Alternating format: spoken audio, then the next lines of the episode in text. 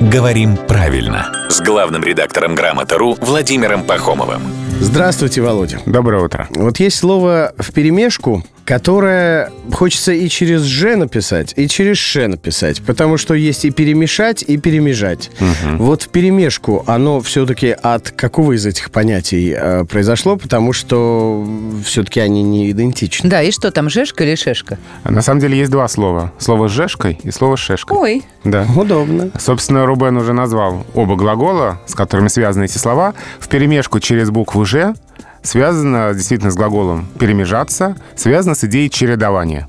А в перемешку через букву «ш» связано с глаголом «перемешать».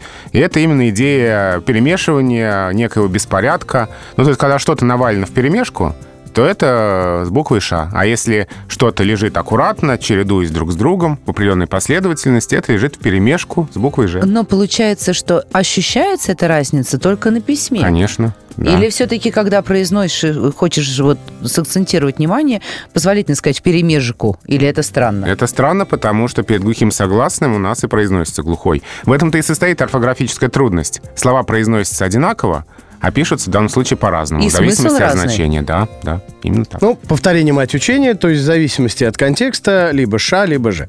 А это со слов главного редактора «Грамотру» Владимира Пахомова. Ему можно доверять, ему нужно доверять, ему стоит доверять.